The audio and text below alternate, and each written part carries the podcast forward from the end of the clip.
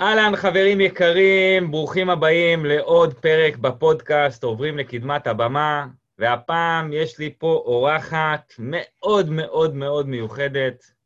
קוראים לה שלי בן שטרית היקרה. שלי היא קודם כל NLP טרנר ואחת המורות או מנחות NLP הכי טובות שאני מכיר בארץ לפחות. היא מאוד מאוד עמוסה, אנשים עומדים אצלה בתור, אני לא סתם אומר את זה. אמ, יש לה בלוג מצליח, מלא מלא עוקבים, מטפלת עם קליניקה אמ, קדושה, באמת, אני, זה נשמע כאילו אני, אתם יודעים, מרחיב פה בשבחים, זה אשכרה פר אקסלנס ככה, אימא מיוחדת, אה, עם בית מיוחד.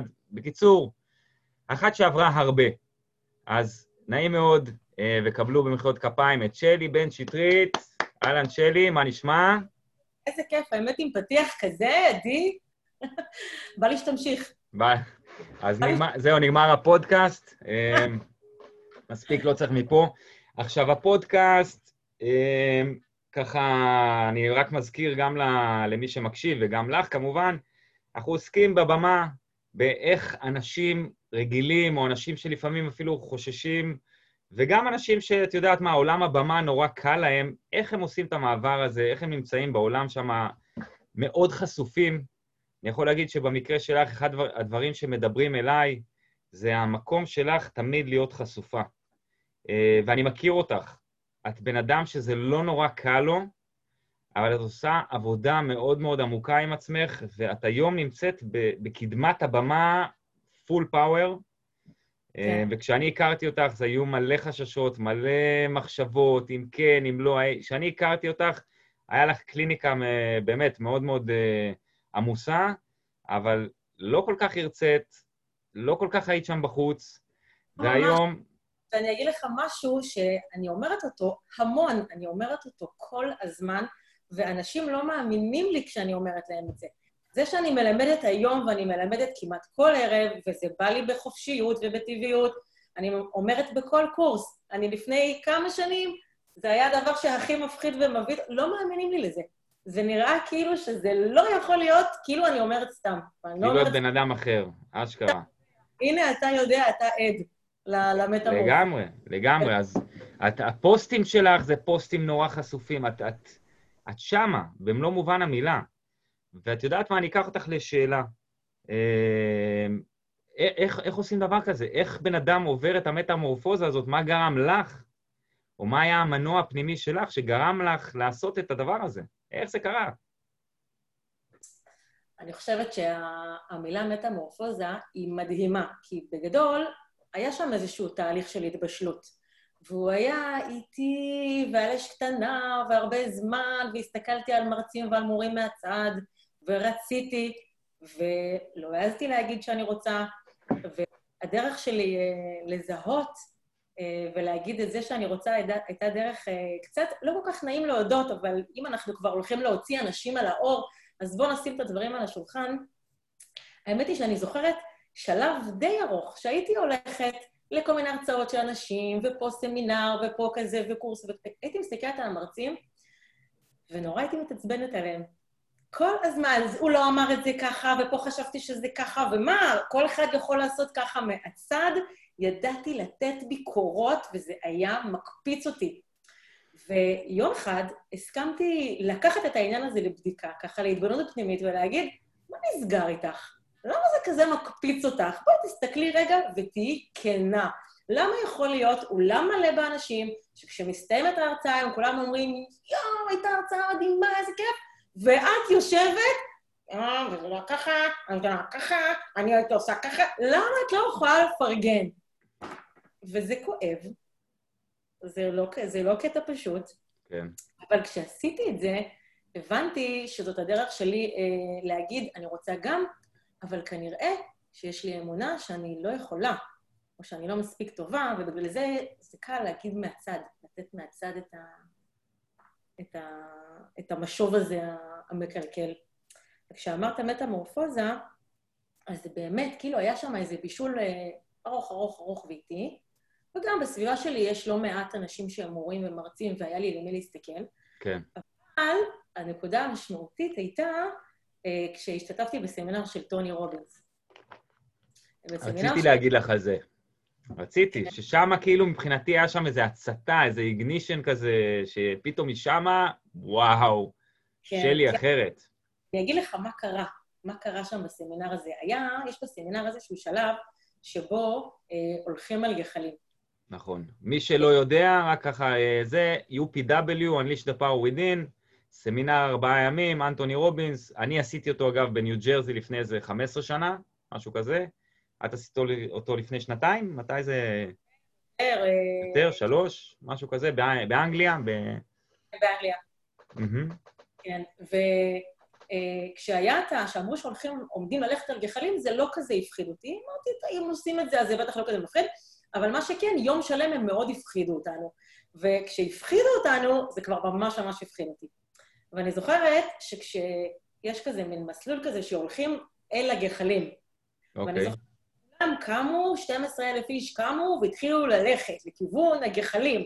ואני, אני לא אשכח את זה, כי מה שעבר לי בראש, מה אני עושה עכשיו בשביל להתחמק מהגחלים האלה? והתחלתי להריץ אולי 30 תירוצים בשנייה.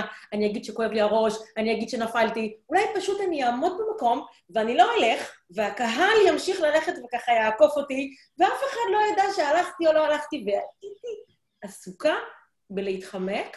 גדול. להתחמק, מה, להתמודד עם הפחד שלי. ואחר כך כמובן כבר מצאתי את התירוץ, ואז אמרתי, רגע, אבל אחר כך יגידו לי, הלכת ואני אצטרך לשקר, באמת דרמה מאוד גדולה. וברגע אחד קרה לי משהו שאני אומרת, איזה מזל שזה קרה. כמו איזה פטיש שירה לי על, על הראש, אני קוראת לזה חרדת החמצה, כי בשנייה אחת ראיתי את כל השנים ואת כל הפעמים שבהם רציתי משהו, ובגלל שפחדתי, התחלתי להמציא תירוצים ולחרטט וכל מיני כאלה וכאלה, ופתאום ברגע אחד זה ירד אליי, פח! אמרתי, אין מצב.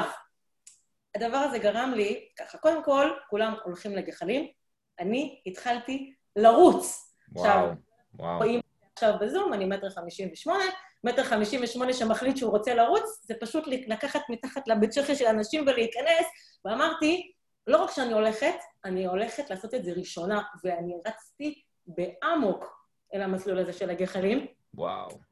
ו- וזו הייתה חוויה שמאז זה היה כל כך משמעותי וכל כך חזק, שמאז אמרתי, יש לי פחד, אני לא הולכת מכות עם הפחד, אני מחבקת את הפחד, וביחד עם זה אני הולכת.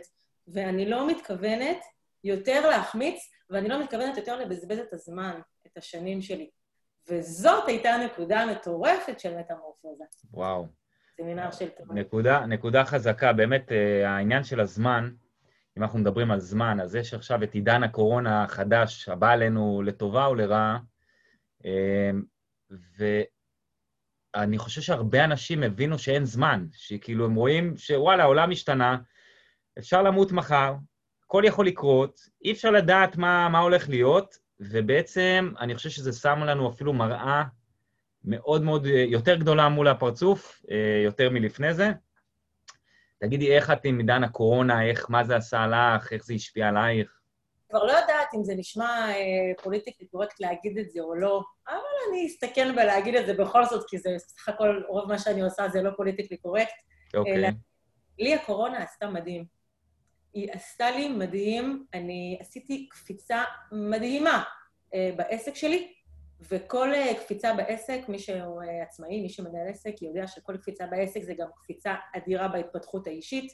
אני פתחתי קורסים שלא חשבתי שאני אפתח, אני פתחתי קורסים שאני רציתי לפתוח, אבל הם ישבו איפשהו שם בהמשך היומן, ופתאום אמרתי לעצמי, מה פתאום? אני מביאה את זה לפה, וזה עבד לי מדהים. אה, אני התחלתי הדבר הזה שאנשים ישבו בבית ו- ומאוד רצו מישהו שיהיה איתם ביחד בזמן הזה, בשבילי זאת הייתה קרקע פוריה להשמיע את הקול שלי. אה, מעולה. עם, ה- עם, ה- עם ההבנה שאני לא הולכת להחליט, להחמיץ דברים, בגל הראשון של הקורונה, אני חושבת שאני הייתי באיזשהו שידור כל יום כמעט. וואו. כן, באיזשהו שידור עם איזושהי כיתה, עם איזושהי קבוצה, שיעורים לקהל הפתוח. אה, לי הקורונה עשתה מדהים בהקשר הזה. כן. מדהים, איזה כיף זה לראות את זה. את יודעת, אני ואת בקשר uh, די טוב, זאת אומרת, אנחנו לפעמים לא מדברים כמה חודשים, אבל אנחנו בקשר uh, סך הכל טוב. ואני בקורונה, את מכירה את זה גם, בקורונה, בתקופה הראשונה, והפעם הראשונה, אז בעצם הייתי עם uh, ילד, עם ילדה בת חודש, וילד בן שנתיים ומשהו, ו- וזה חירב לי את כל הרצון שלי להתפתח בעסק. והייתי חודש אבא במשרה מלאה מהבוקר עד הלילה, וזה היה מאוד מאוד קשוח, אז אני יכול להסתכל על זה רק בהערצה ובקנאה אפילו. איך מה היה? אני בתקופה של, בגל הראשון של הקורונה, אני עובדת בבוקר בקליניקה, ואחר הצהריים אני מלמדת כל ערב. במכללת תוצאות, שזו המכללה שאני מלמדת כרגע, mm-hmm. הייתי קוראה עם ארבעה קורסים בשבוע אחר הצהריים. ארבעה קורסים. ויום אחד, אין ארבעה קורסים. זאת כן. אומרת, טוב את זה שהלו"ז פתאום פנוי, כסף, איפה המשכורת? היא פתאום לא קיימת. כן. ואני זוכרת שישבתי איזה לילה אחד, באחד הלילות הראשונים אה, של הסגר הראשון, ואמרתי, לא רק שאני הולכת לעשות את זה, אני הולכת לעשות פה משהו שלא עשיתי אף פעם, אני הולכת לפרוץ לעצמי את הגבולות בכל היבט אפשרי, בקהל, בקורסים, בקטע של הפרנסה, אני הולכת לעשות את זה, ואני הולכת לקחת... מאיפה? מאיפה הדיבור הזה? מאיפה זה מגיע? זה עוד פעם, נראה לי עוד פעם משהו שהגיע מאיזשהו מקום של חרדה. זה נשמע כאילו זה היה כזה, אין מצב, אני לא יכולה, וצו! ישבתי, והדברים פשוט יצאו ממני. אנחנו שנינו יודעים, מוטיבציה שלילית, למי שלא יודע, זה המוטיבציה שנובעת מכאב. זהו, בדיוק באתי לשאול אותך, זה מה, זה פחד, זה בריחה מכאב או, או הליכה לעונג? מה, מה, איפה, מה מוביל? אני חושבת שמה שהתחיל את זה, זה בריחה מכאב, כי נורא פחדתי שפתאום הכל ייעצר, וראיתי את המחירים ש, שאולי הבית שלי עלול לשלם, ואמרתי, אין סיכוי! אז נדמה לי שזה התחיל מבריחה מכאב, אבל זה כל כך מהר עבר למשיכה ולעונג, כי הנה מסר למרצים אה, בתחילת הדרך שלהם. Mm-hmm. שאתה מעז לא, להשמיע את הקול שלך ולהגיד את הדברים שלך, יש שם את האנשים שזה תופס אותם בול, והם אומרים, איזה מזל שאמרת את זה. איזה מזל שאת שם. איזה מזל שלא שתקת, איזה מזל שדיברת. וככל שדיברתי יותר, בקורונה, יותר אנשים באו. יותר אנשים באו, וראיתי את זה מיום ליום. עוד אנשים הצטרפו. עוד אנשים באים, ותעשי ככה, ותעשי ככה, וכל מיני הצעות, רק כי אתה אומר לעצמך, פותח את הפה.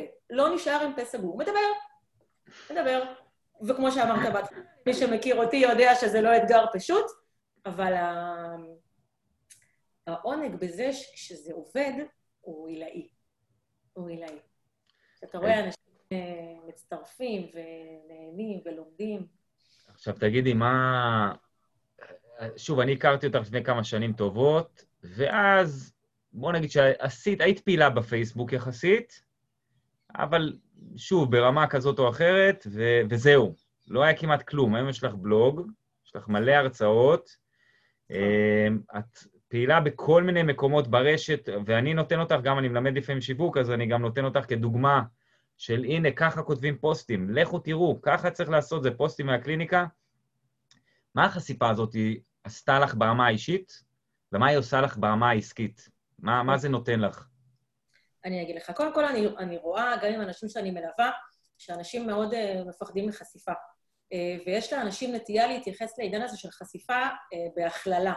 זאת אומרת, ברגע שהם אומרים את המילה, את המחשבה, ברגע שעוברת להם המחשבה בראש שצריך להיחשף, נראה להם שהם צריכים להיות ערומים מול כל העולם. וזה לא נכון.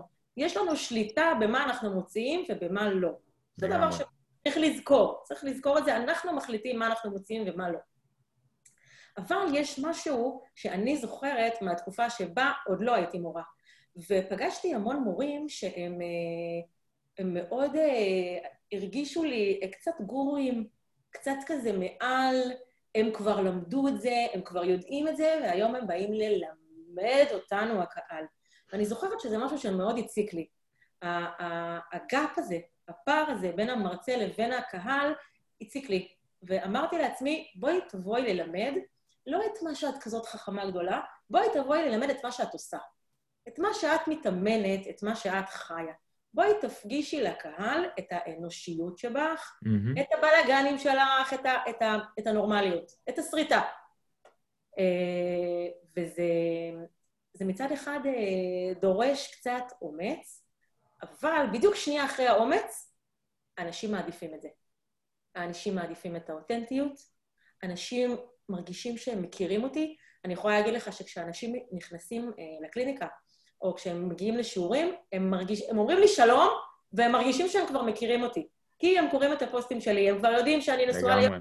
להיות, שיש לי ילדים, הם מכירים את האנרגיה שלי. אנשים לפעמים אה, נכנסים לכיתה שאני מלמדת, והם יודעים להיכנס ולתת לי חיבוק. למרות שלא. פוגשים אף פעם. אז יש בזה משהו שעובר מאוד, אה, מאוד חזק ומאוד משמעותי, כי אתה מביא את עצמך.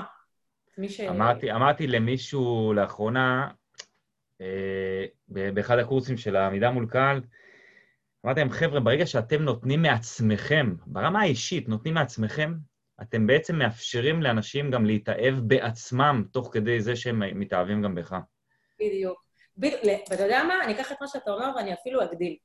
אם המטרה של המרצה, בטעות, בטעות, זה שהקהל יתאהב בו, יוסטון, we have a problem. לגמרי. מתאהבים בך לשנייה, ואחר כך הולכים. הרעיון, אם אתה רוצה להיות מורה טוב, אם אתה רוצה להיות מרצה טוב, וזה ממש, אה, אני רואה את זה בכל מקום שאני נמצאת בו, תגרום לאנשים להתאהב בעצמם, ואז האהבה הזאת עוברת מאחד לשני, מאחד לשני, מאחד לשני. זה לא אני מהממת. דרך אגב, זאת גם המחשבה שהכי מלחיצה מרצים, שהם צריכים להיות מהממים. ברגע שהם משחררים את זה, אני פשוט אני, אז הכל נהיה הרבה יותר קל והרבה יותר אה, נינוח, ועובר אה, טוב יותר. כל כך מסכים איתך, ואני כל כך מלמד בדרך הזאת גם כן, כמוך. בקטע הזה אנחנו מאוד מאוד מאוד אה, דומים, ובגלל זה אי פעם שיעורים שהעברנו ביחד אה, היו מאוד אה, בלתי אמצעיים. לגמרי, לגמרי, לגמרי. טוב, אז בואי, דיברנו על כל ההצלחות, כל היופי, כל הזוהר. דברי איתי קצת על המקומות הקשים. איפה את לפעמים נכנסת למצבים שהם, את אומרת, וואו, אולי זה לא זה, אולי אני לא מסוגלת, אולי זה קרה פעם, או יש לך הרצאות שאת יוצאת מהן ואת אומרת, וואו, הייתי היום, מה זה disaster? כאילו, זה קורה? לי, כן, זה מזכיר לי שתלמידה שלי מאחד הקורסים כל כך אה, אהבה את איך שהעברתי את, הקורס, שהיא הזמינה אותי לעשות אה, הרצאה במקום העבודה שלה. אה, היא הזמינה אותי לעשות הרצאה אה, מול אה, קהל של, אה, זה היה מתאמי מחקר בתחום האונקולוגיה. אוקיי. היה מאוד מאוד גדול, זה היה סמינר של אה, יומיים. אני זוכרת שהגעתי לתת את החלק שלי בהרצאה, אז האיש אה, של הסאונד אה, לחש לי, את יודעת מה המילה שאמרו פה הכי הרבה בסמינר הזה? נו, אמרתי לו, מה? הוא אמר לי, תמותה. עכשיו שיהיה לך בהצלחה עם ההרצאה שלך. גדול. עכשיו, זה אנשים שהם אה, באו לסמינר מקצועי מאוד מאוד רציני, רציני, הם שמעו שם לאורך כל היום את האחוזי תמותה מזה ואת האחוזי הצלחה מזה, ואני באתי ככה בערב, בסוף היום, עם ההרצאה שלי לאיך, להתמודדות רגשית, ואני יכולה להגיד לך, עדי, שכל מה שיכול להשתבש בהרצאה הזאת, השתבש. וואו, וואו. התחיל מזה שאני אמרתי כן, למרות שאני מאוד פחדתי, אבל שוב, הייתי במקום הזה שאומר, כן, בואי נתנסה, ושמחתי על עצמי שזה יהיה בסדר. אבל כל מה שיכול להשתבש, השתבש. הקהל היה, לא היה ערוך לאנרגיות שלי, אני לא הייתי ערוכה לאנרגיות של הקהל, התכנים לא ישבו טוב, הזמן לא ישב טוב. כמה זמן הרצאה? פחות או הרצאה? יותר? ההרצאה הייתה שעה וחצי, אחרי אה, חצי שעה הפה שלי היה יבש, אחרי 45 דקות היה כזה, זה היה אולם ענק באיזה בית מלון כזה, אולם כנסים של בית מלון, מאחורה היה איזשהו שעון, אני מסתכלת על השעון ואני אומרת, איך אני עושה 45 דקות נוספות? אני אתן לך עוד טיפ, והנה טיפ גם למרצים.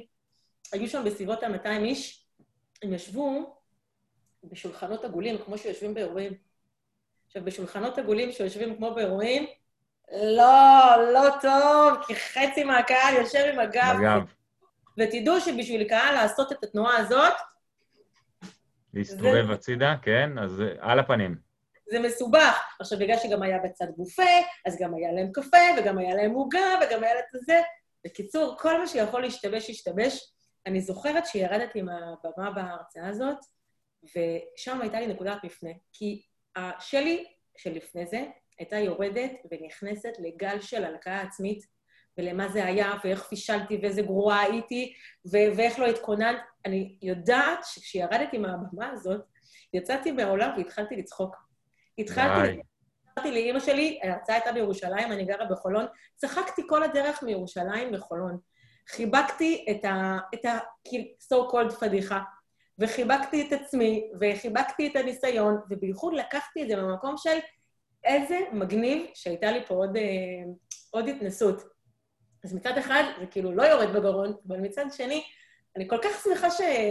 שעשיתי את הדבר הזה, וזה דייק לי בהמון אה, מקומות, איפה אני רוצה להיות, וגם איפה לא. לגמרי. איפה... לגמרי. כי, כי בסופו של דבר התלמידה הזאת מאוד אהבה אותי בקורס הזה, אבל לא בטוח שהאנרגיות המסוימות שלי, במטעמי המחקר עם כל הנהגים, לא בטוח שזה מתחבר. וואו. זהו. ותגידי, אני מחפש גם רגע מכונן. את יודעת, יש לנו... אני, היו לי הרבה הרצאות בשלוש שנים האחרונות, ויש לי הרצאות שאני לא שוכח אותן. שהרצאות שאני אומר, בואנה, זהו, גושפנקה. אין, זה שאני מסתכל על הקהל, או שאני עושה איזשהו משהו, ואני אומר, וואו, אני על... אין, אני על, על הקצה, באברסט, למעלה. ומשם זה כאילו, זהו, עכשיו אני מתחיל כאילו חיים חדשים, אני כבר במקום אחר. יש לך איזה נקודת זמן כזאת? את יכולה להגיד שסימנת וי אבל מטורף, ש, שבפנים חיבקת עצמך, אמרת, וואו, זה, זה, איזה מדהימה אני? יש דבר כזה? זה רגע אחד, שניים? יש כמה, אני אספר לך על שניים, אז אני אספר את זה. אחד, זה השיעור הראשון שהעברתי אה, במכללת תוצאות. כי לפני שלימדתי במכללה, לימדתי בפורמטים אה, יותר קטנים. ובמכללה, אה, הכיתות שלי הן כיתות מאוד גדולות. השיעור הראשון שהעברתי היה שיעור ל-50 איש, זאת כיתה... וואו. זה וואו. כיתה... ומאז אלה הכיתות שלי, הכיתות שלי הן כיתות אה, ענקיות. בשיעור הראשון נכנסתי, ואני לא אשכח את זה, אני... משהו, כאילו עברתי לאיזשהו אוטומט. אתה נכנס, אתה מתכונן, מתכונן, מתכונן, מתכונן, נכנס על השיעור, עובר לזה אוטומט. השיעור היה מטורף, הוא היה מדהים. אני זוכרת שיצאתי מהשיעור הזה ואמרתי, בואו נראה מה שכחתי. בואו נראה מה רציתי, לה... איזה שיעור של חמש שעות, זה הרבה, זה הרבה. ואני זוכרת שאמרתי, בואו נעשה סבב ונראה מה הייתי צריכה להגיד ולא אמרתי, מה רציתי להכניס ושכחתי. ניסיתי להיזכר במה לא עשיתי, וקלטתי שאני לא זוכרת מה כן עשיתי. אה. זוכרת בכלל מה הייתי, מי הייתי, מה עשיתי, וזה היה בשבילי רגע מקונן, כי קלטתי שלא צריכים את הנוכחות שלי במאה אחוז כשאני מלמד, מלמדת. אפשר להעביר את זה לטייס האוטומטי, וזה כנראה יוצא כל כך טוב, כי זה באמת היה שיעור מטורף בחוויה שלי. והחוויה השנייה הייתה כשביקשו ממני, בגלל איזושהי תקלה נדירה במכללה, הייתה, היה איזשהו שיבוש עם אחד המרצים, וביקשו ממני לפתוח קורס מאמנים. אה, יום לפני שהקורס התחיל. אני עד לפני זה לא לימדתי קורס מאמנים, התכנים, אני הייתי מאמנת, אבל לא לימדתי קורס מאמנים, התכנים ישבו לי טוב, אבל לא כדי ללמד את זה. ואני זוכרת שאמרו לי, בא ללמד קורס מאמנים, ואני זוכרת שאפילו לא חשבתי. ואמרתי, בא. ואז ידעתי, ואז ידעתי ש... שאת כבר שם. יש לי את זה. מדהים, מדהים, מדהים. איזה uh, כיף. תגידי, איך את uh, מתכוננת להרצאה היום? היום יש לך, יודעת מה? בואו נגיד הרצאה יחסית גדולה, לא הרצאה... בסדר, הרצאה שאת מעבירה כבר יום-יום, אז סבבה, זה עבודה נקרא לזה. אבל הרצאה שאת מתרגשת לקראתה, או שהיא משהו מיוחד, איך, איך מתכוננים להרצאה כזאת? אני אגיד לך איך אני מתכוננת, אני לא בטוחה שזה שפוי, mm-hmm. אבל זאת אני. Uh, ככה, קודם כל אני כותבת לעצמי את כל מה שאני רוצה להגיד. אני יושבת uh, במחשב uh, וכותבת לעצמי את הסיפור הכי מדויק שאני רוצה להכניס. Uh, שוב, אני מדברת איתך על הרצאה ולא על שיעור, כי בשיעורים אני כבר לגמרי לא מתכוננת כן. בכלל, כן, אם יש לי משהו שהוא חדש. אז אני רוצה לדייק את הסיפור שאני רוצה לספר, אז אני... את כותבת את כל הסיפור, בולטים, מה, מה, איך זה עובד? את הסיפור בבולטים. אוקיי, את כל הסיפור בבולטים. אה, מכיוון שאני נפיסטית, אנחנו נפיסטים, אנחנו יודעים מה המשמעות של כל מילה שאנחנו אומרים, אז לפעמים כשאני מתכוננת, אני יודעת לשים את המילה הזאת ולא את המילה הזאת, וזה עושה את כל הוואו! אז, אז אני כן, כשאני מתכוננת, אני אוהבת לכתוב ולראות את הדברים. Mm-hmm. זה אחד, אני כותבת. עכשיו, משהו שהיום אני כבר פחות עושה אותו, אבל כשהייתי בתחילת הדרך עשיתי אותו הרבה. גיליתי משהו מעניין לפני שהתחלתי ללמד. אני מכינה את החומר, אה, ואז בתוך הראש שלי אני מריצה אותו. בתוך הראש שלי אני טוני רובינס. אני שומעת את עצמי בווליומים מסוימים, באנרגיה מסוימות, זה נשמע לי מדהים ואני מתה על זה. אבל אז כשאני פותחת את הפה, יוצא לי שלי בן שטרית. זה לא טוני רובינס, זה שני אנשים שונים לגמרי. והפער הזה בין איך שאני מדמיינת למה שאני פוגשת, הוא יוצר שם קצת בעיה. ואני למדתי, עוד פעם, היום כבר אני פחות עושה את זה, אבל בתחילת הדרך עשיתי את זה הרבה, למדתי שאחד הדברים שהכי עזרו לי זה להגיד בקול רם את מה שנמצא לי בתוך הראש. לשמוע את עצמי אומרת את זה. ואז לדעת, אולי אני רוצה פה להרים יותר, אולי אני רוצה פה רגע לקחת את זה יותר למטה, כי הצלחתי לשמוע את זה. אה, אז כן אלפיסטית וכמי שעובדת עם הגוף, אני יודעת שלהגיד את הדברים, זה חשוב גם בשביל לשמוע, גם בשביל שאני אוכל, תהיה לי את החוויה של השנייה של זה, וזה חשוב גם כי כשאני אומרת את זה בפה, זה מתיישב לי טוב יותר בראש. כשאני אכנס להרצאה אם אמרתי אותה פעם או כמה פעמים בבית, בחדר, כשנכנסתי להרצאה זה כאילו כבר פעם שלישית או רביעית שאני מעבירה אותה.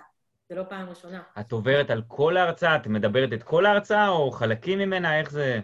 הייתי בתחילת הדרך, לקחתי את החלקים שהיו, אמ, שהרגשתי בהם הכי פחות ביטחון, את החלקים שרציתי שהם יהיו הכי וואו, ולא רציתי לפשל שם עם אה, טונציה או עם איזו מילה אחת, אז את החלקים שהכי הרגשתי שמאתגרים אותי, Mm-hmm. רציתי לוודא שאני רואה איך אני מסבירה אותם. דרך אגב, עד היום כשאני מקשיבה למרצים, בייחוד מרצים מתחילים, אני יודעת מי התכונן עם המילים שלו ומי לא.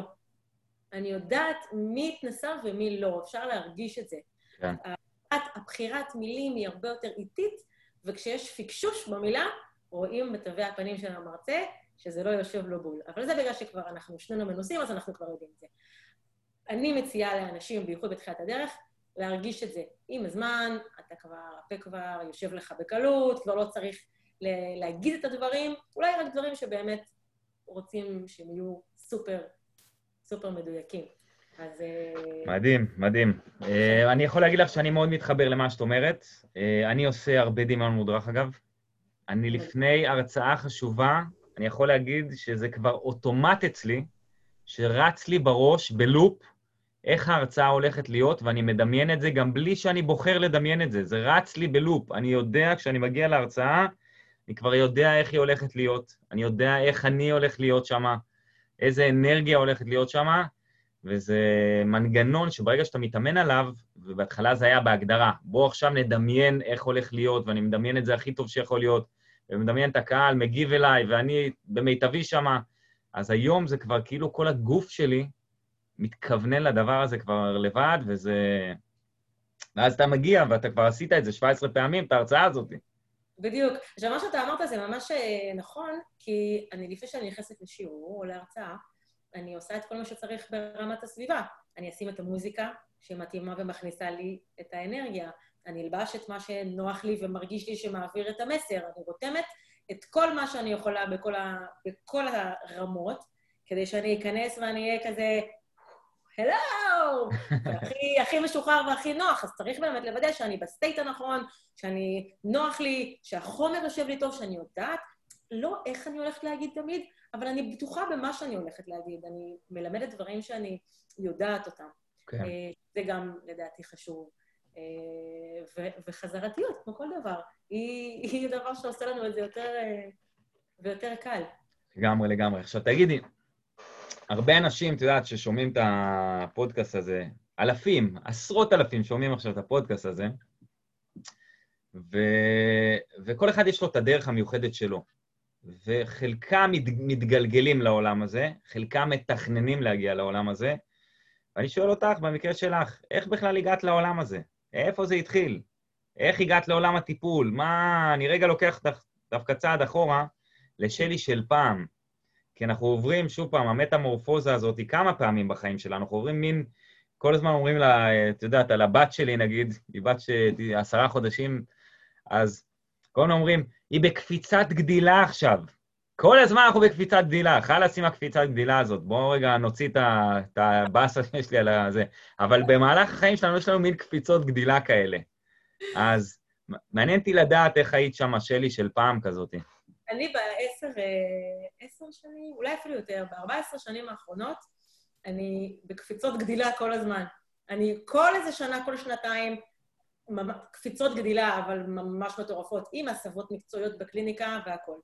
אה, איך זה התחיל? תראה, קודם כל לגבי מטפלים, אה, האג'נדה שלי היא שאנשים נולדים מטפלים.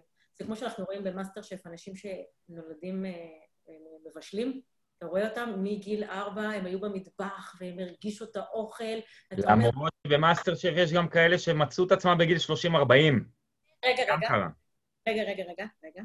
הם מצאו את עצמם, הם מצאו את מה שהיה שם. הם אולי לא התחברו לזה, אבל זה היה שם. כן. זה נכון לגבי אנשים ששרים, וזה נכון לגבי אנשים שמציירים, ואני חווה את העולם של הטיפול גם כסוג של אומנות. אני מאמינה שזה נמצא אצלך, אה, ואתה מתישהו במהלך החיים תתחבר לזה. אם הסביבה שלך בגיל הצעיר מחברת אותך לזה מוקדם, אתה תתחבר לזה מוקדם, ואם לא, אני מאמינה, וגם אני מוציאה כל כך הרבה מטפלים לאור, אני רואה שזה נוקש בדלת כל הזמן. זה נוקש בדלת, גם אם אתה לא עובד בקליניקה, וגם אם אתה עובד בבנק, זה נוקש לך בדלת כל הזמן, וזה לא מניח עד שאתה מתמסר. יש אנשים שלא מתמסרים, וזה חבל שזה קורה, כי זה קצת כמו לא להגשים את, ה, את הייעוד. Mm-hmm. אבל אני מאמינה שנולדים עם זה. אני כן יכולה להגיד לך שהייתה לי... אה, אני הייתי הילדה כזאת שמדברים איתה, והייתי כזה, שבאים להתייעץ איתה, הייתי כזאת תמיד. אבל כן, כמו שאתה אומר עם הילדים שלך בקורונה, כשילדתי את הילד הראשון שלי, זה הכניס אותי לתקופה שאני קוראת לה התקופה הרקובה. אוקיי. Okay. התקופה הרקובה זו התקופה שבה הלכתי אחורה 800 צעדים בכל מה שקשור ההתפתחות המקצועית, הייתי אימא, אימא לילד עם צרכים מיוחדים, ו, ושנה עברה אחרי שנה וישבתי בבית עם הילד שלי, שהיה לי מאוד כיף לגדל אותו, אבל מצד שני ראיתי, ראיתי את האנשים בחוץ מתפתחים ועושים ומגשימים. בעלי מייצר לעצמו קריירה, ואני זוכרת שזו הייתה שנה רקובה. ושוב, מהמקום הזה של כאב, אמרתי, יום אחד קמתי ואמרתי, אם אני לא עושה עכשיו משהו שהוא עבור עצמי, אני מתה. יום למחרת הייתה לי קליניקה. יום למחרת הייתה לי קליניקה.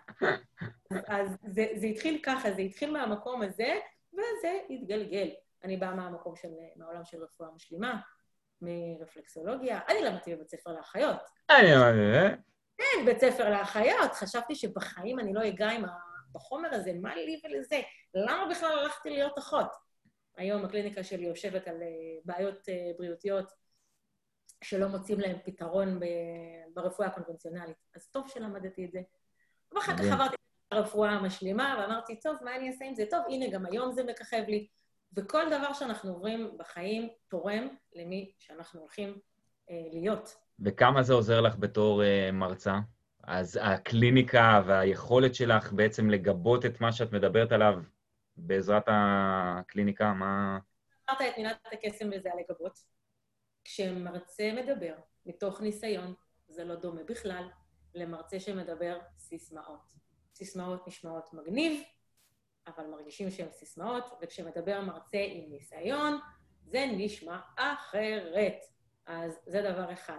כמו שאני אוהבת ללמד, ואני יודעת שגם אתה ככה, אני מביאה לכל הרצאה ולכל שיעור את כל עולמות התוכן שלי, את כל מי שאני. Mm-hmm. אז אני יכולה כמעט בכל הרצאה להכניס משהו מההורות שלי, למרות שאני לא מדריכת הורים, ולספר איזה סיפור על הילדה שלי, ואיזה משהו מהקליניקה, ואיזה משהו מהרפואה הסינית שהוא בכלל לא קשור, נגיד, אני מלמדת NLP, זה לא קשור, אבל זה מעניין אנשים. לגמרי. וזה נותן להם עוד איזה, אולי אני אלמד את זה ואולי אני אעשה את זה. אז הכל תומך בהכל והכל אה, משתלב בהכל, אם אתה מסכים. אם אתה מסכים להביא את כולך. אחרת אתה יכול להיות פלקט מאוד יפה ו... כמה, כמה בהרצאות שלך את משתפת מהסיפורים האישיים שלך, מהחיים האישיים שלך? הרבה. שוב, כמו שאמרתי מקודם אה, על הפייסבוק, אתה בוחר מה לחשוף. אבל ככל שאני אה, אני פותחת הרצאה אה, בלספר שאני נשואה ליוסי, ואנחנו נשואים באושר, אבל זה לא תמיד היה ככה. זה לא תמיד היה ככה.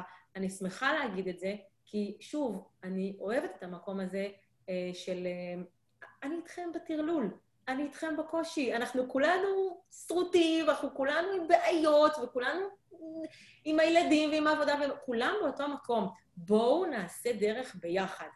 בשבילי, זה מקל עליי את המקום של המורה. בשביל התלמידים שלי, זה מקל עליי את זה ש... וואלה, אני אנושי. אני, זה בסדר להיות קצת... אה, קצת... כן. אה, בסך הכל לכולם זה טוב. אז אני מספרת הרבה, ואני גם יכולה להגיד לך שכל אה, סוף קורס שלי, כשאנשים עושים איתי תהליכים, הם מכירים. הם כאילו, אם פתאום יוסי נכנס לפריים וזה, פתאום, אה, הנה יוסי, מכירים את יוסי, אתה כאילו... מפורסם, הוא מפורסם. כן. האמת שאני גם כמוך, אני, אני הרבה פעמים בקורסים שלי אומר לבן אדם, כאילו, באים אליי אנשים לקורס עם סיפורי חיים מטורפים. באמת, בן אדם, לא יודע, בחורה שנמצאת עם איזה גן, יש לה איזה גן שאם הוא מתפרץ, אז היא מתה תוך כמה ימים, משהו כזה, או... והיא לא מוכנה לחשוף כל מיני דברים מבפנים, ו- ועוד בן אדם אחר שחווה כל מיני חרמות ועניינים, והוא לא מוכן לחשוף ולדבר על זה, ואני אומר, איך, בן אדם, איך, תוציא את מה שיש לך בפנים, כי זה הדרך היחידה שלך להגיע לאנשים. רגע, רגע, אני רוצה להגיד משהו. Mm-hmm. זה לא הדרך היחידה שלך להגיע לאנשים, זה גם הדרך שלך לעשות ריפוי. חד משמעית. ריפוי. הריפוי לפעמים עובר כשאתה מקבל את זה ומוציא את זה ומנגיש את זה, זה, זה חלק מהדרכים לעשות ריפוי. אז אני אשאל אותך שאלה ששאלתי אותך קודם, אבל ענינו עליה חלקית, אה, וקפצנו הלאה.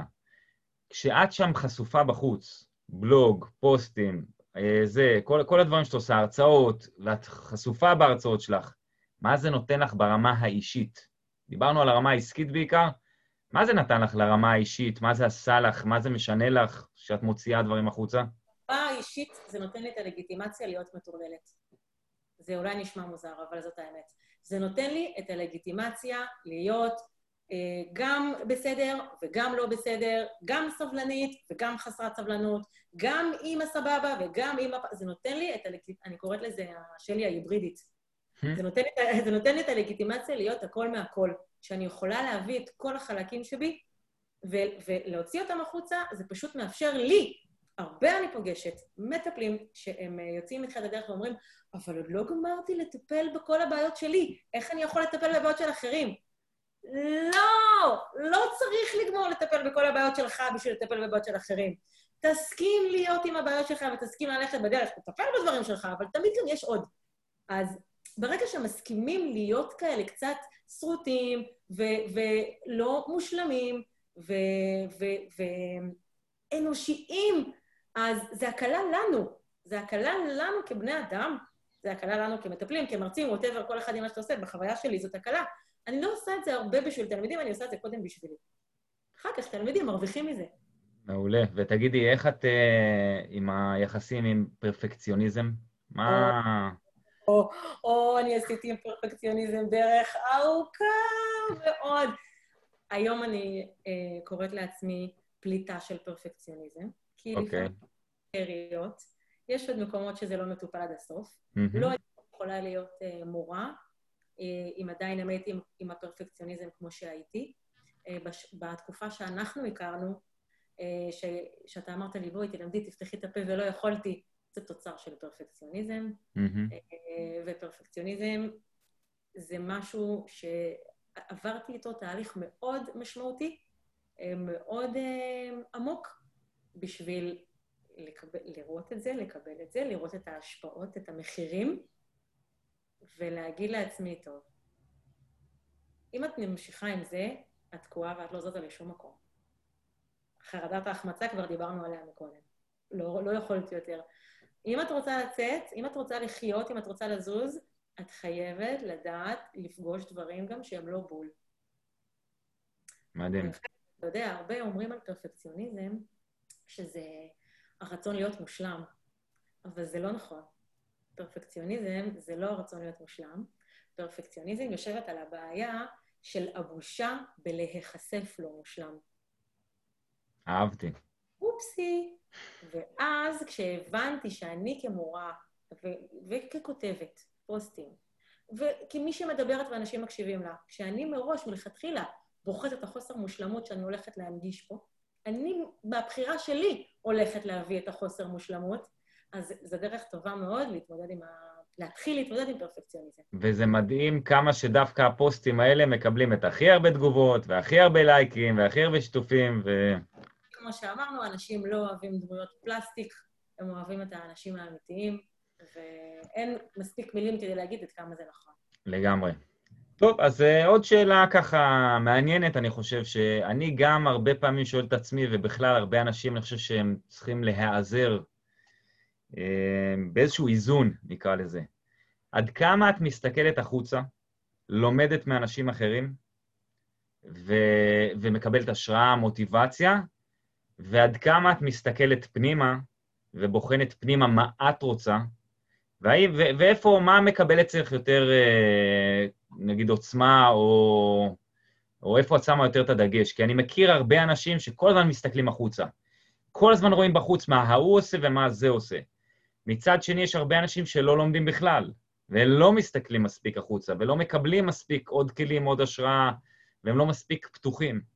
אז כן. איפה את ב... באיזון של הדבר הזה? באיזון של הדבר הזה, אה, אני נמצאת יותר לכיוון של הפנימה, אבל אני גם אגיד לך למה. יש, יש איזה ערך מוביל אצלי, שהוא ממש מנהל אותי, וזה הייחודיות. אני מאוד אוהבת, כשאני מגישה משהו, להרגיש שזה ייחודי. עכשיו, כשאני הולכת להרצאות ואני רואה דברים מגניבים ואני אומרת, יואו, בא לי גם, זה פוגם לי בערך של הייחודיות. זה נכון שאני יכולה לקחת את זה ולעשות לזה איזה ורסיה שהיא תהיה שלי, והיא תהיה שלי, אבל אני מרגישה כאילו הייתי רוצה אני ללדת את זה. אז בגדול, אני חושבת שבערך אה, 70 אחוז אני נכנסת פנימה ובודקת מה אני הייתי רוצה כתלמידה לקבל. איזה תוכן, איזה מסר, איזה אנרגיה, אם הייתי רוצה את זה בריקוד, בשירה, בלכתוב, בלדבר, בתרגול. אז אני נכנסת פנימה. אבל אני כן יכולה להגיד לך שיש אה, מרצים שנותנים לי השראה, אני עוקבת אחרי מרצים, אני הולכת להרצאות, אני נהנית. היום, כשאני כבר לא מקנאה ומקללת כל מרצה בסתר ליבי, נוט מהרצאות, אני יכולה להגיד, וואו, פה הוא עשה מדהים, פה הוא עשה מדהים. יכולתי לבוא להגיד לך לפני uh, כמה שבועות, עדי, איך אני עפה על, ה, על הפודקאסט שלך, איך אני אוהבת את מה שאתה עושה, כי תכלס תוכנית רדיו כבר רציתי לעשות איתך מזמן וזה לא יצא. אז ידעתי, כאילו, אני מסתכלת החוצה ואני אומרת, יואו, זה מגניב, איך בא לי גם, ובוא נראה, בוא נראה מה, מה אפשר לעשות עם הדבר הזה. אני חושבת שהשראה זה דבר מאוד חשוב, אה, כיף לקבל וכיף לתת. אני יכול להגיד שמנקודת מבט שלי, אני רואה שהרבה מאוד אנשים מסתכלים החוצה אה, ואומרים, או שהם אומרים לעצמם, אחד משתיים, אני לא יכול להיות כמוהו, ואז הם מוותרים הרבה פעמים על עצמם ואומרים, אוקיי, אני לא מסוגל כי אני לא מצחיק, כי אני לא זורם כמוהו, כי אני לא קליל, כי אני לא זה. אני כל הזמן אומר לאנשים, אתה לא אמור להיות כמוהו. אתה לא אמור להיות מצחיק אולי. יש מלא מרצים לא מצחיקים מאוד מאוד מוצלחים. והרבה אנשים מסתכלים החוצה ופשוט, אני חושב שעושים איזה מימיקה, איזשהו חיקוי, ומשכפלים את זה, הופכים את זה לשלהם, אפשר להגיד, אבל כמו שאמרת, זה לא, הם לא ילדו את זה. כן. ובסוף אני חושב שצריך להיות איזשהו משהו שהוא... גם להסתכל פנימה ולראות באמת מי אתה, מה הערכים שלך, מה היית רוצה. אמ, אני חוויתי את זה מאוד חזק בעולם הטיפול. כשנכנסתי לעולם הטיפול, אז המטפלים שאני פגשתי היו מטיפוס מאוד מסוים, טיפוס כזה שהוא יחסית מדבר בשקט, בצורה כזאת מאוד מכילה וסבלנית, ויש מין type כזה של מטפלים. אתה בטח מכיר על מה אני מדברת. עכשיו... כן, מחבקי עצים כאלה שנתפסים לי כאלה, הולכים בלבן כל הזמן עם שרוואלים. כן, שרוואלים ולובשים לבן, והדיבור מאוד שקט וכזה. עכשיו, מי שכבר מקשיב לפודקאסט הזה, אני לא יודעת כמה זמן אנחנו כבר מדברים, קולט שאני בן אדם שיש בו הרבה אש והרבה אנרגיה, ואני הרבה זמן חשבתי שאני לא אוכל להיות מטפלת טובה, כי אני מצחיקה, כי אני אולי נתפסת שטותניקית, וזה, וזה הפריע לי.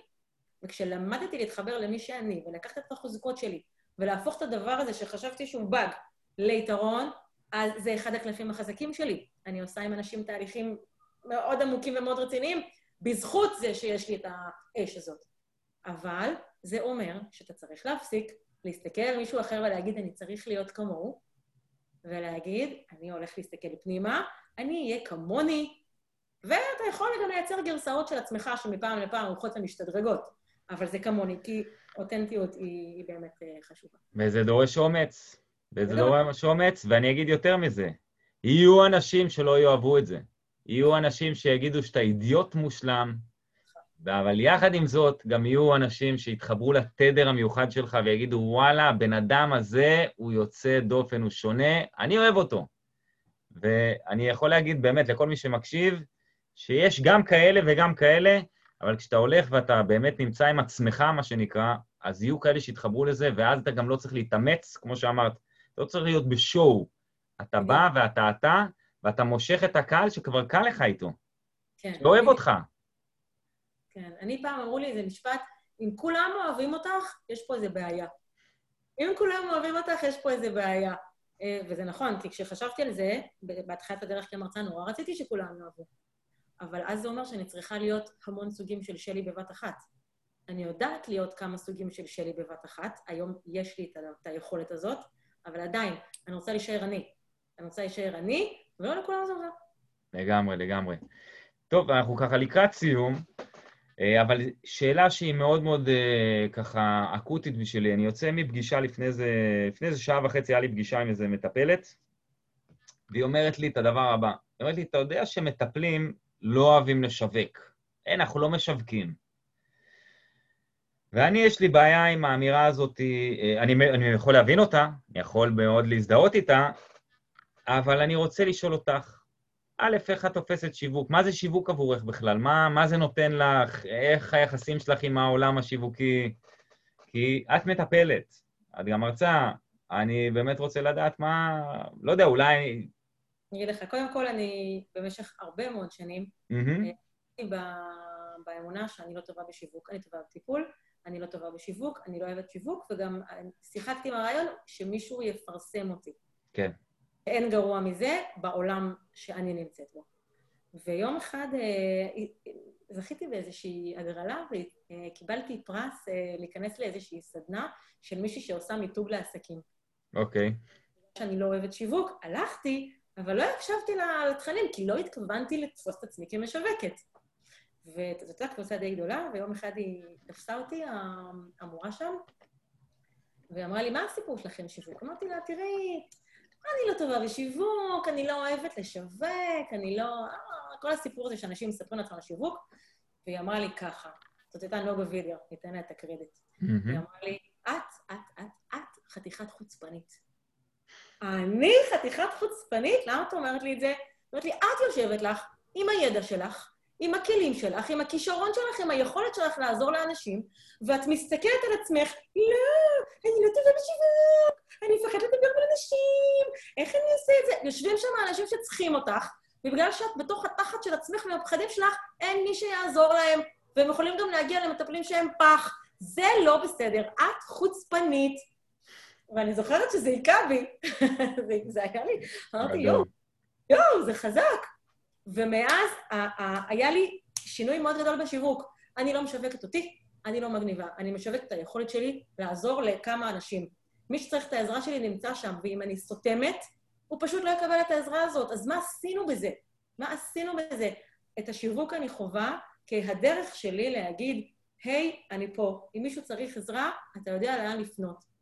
וכשאני מכניסה את זה למסגרת ההסתכלות הזאת, זה הרבה יותר מדהים, מדהים, מדהים, מדהים.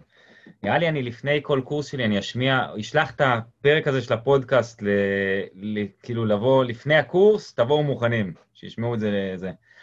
אמ, שלי, לסיום, איפה... מה, מה, מה?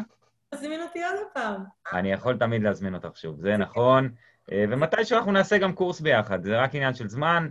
אמ, זה יקרה, אנחנו נבשיל לשם. סבבה. Uh, לסיום ככה, אז איפה עוקבייך יכולים לעקוב אחרייך, לבוא לאיזושהי הרצאה, סדנה, uh, אינסטגרם, בלוג, איפה, איפה נמצאים? בואו נדבר אז, שיווק. אז קודם כל, uh, בפייסבוק שלי בן שטרית בעברית, יש לי את הדף שלי, ואני כותבת שם ו- ומשתפת. אני באינסטגרם, שלי בן שטרית, באנגלית. הבלוג שלי, דברים שעוברים בראש, נקרא דברים שעוברים בראש. גם שם אני מפרסמת גם בבלוג, כל הזמן נפתחים קורסים של NLP ושל התפתחות אישית וכל מיני סוגים של תהליכים, ויש קורסים ארוכים ויש מפגשים קצרים, יש הכל, מי שזה מעניין אותו מוזמן, הכל נמצא באתר, והאתר הזה גם עובר כל הזמן הנגשות. אם יש מטפלים שרוצים לצאת לדרך, אז אני מוציאה מטפלים לאור, וזה תהליך שהוא מאוד כיף ומרגש, אז אני אשמח לתת לך קישור לקורס מטפלים שלי. בכיף. ויאללה, רק שאנשים ילכו ויגשימו את, ה, את החלום, את החזון, את הייעוד, את הפשן. אני מקווה ש... שעשינו עוד איזה פוש לאנשים היום. אני בטוח, אני בטוח. אני יכול להגיד לך שבפרקים הראשונים שהעליתי, העליתי בינתיים שלושה פרקים, אני חושב, ועד עכשיו, שזה מעט אנשים יחסית שמעו את זה, כבר אני מקבל תגובות שזה עשה להם משהו. אז אני בטוח שזה יעשה. אה, אני יכול להגיד לך שזה אני פשוט כל כך שמח ומבסוט, גאה בכל מה שאת עושה, ואני רואה אותך ואני... וואו, כאילו, בגלל שאני מכיר אותך גם מלפני זה, איזה כיף זה לראות את זה, זה פשוט מטורף. אני רוצה לנצל את, ה, את, ה, את הדקות האחרונות להגיד לאנשים ששומעים, תקשיב טוב, זה לא היה ככה, אני לא נולדתי מדברת, זה לא היה ככה, וזה גם לא לפני הרבה הרבה זמן. זה לא עניין של שנים, זה לא הרבה זמן. זה עניין של להחליט את זה, להתאמן על זה, להסכים לפגוש את עצמך ולא לוותר. אה, והנה עדי יודע, וזה ממש מסר שחשוב לי לסיים איתו. לגמרי, לגמרי. אני פשוט, אה, את יודעת, שנינו עברנו איזושהי דרך, אני מרגיש שעברנו כאילו כמה קפיצות כאלה. וואו, איזה כיף. אז אה, אין, כמו soul sister שלי, אין מה לעשות. נכון. נכון? לגמרי. לגמרי, לגמרי. אני אגיד את זה בקול רע, אני אגיד את זה, אה? אה, נלך, נחזור, נלך, נחזור. לגמרי. זה ידוע. לגמרי. טוב, כפרות, אוהב אותך המון. היה לי כיף באמת, ו- ואני בטוח שאנשים ייקחו פה הרבה, וזהו, חברים, תודה רבה לכם שהקשבתם, ונתראה בפרק הבא.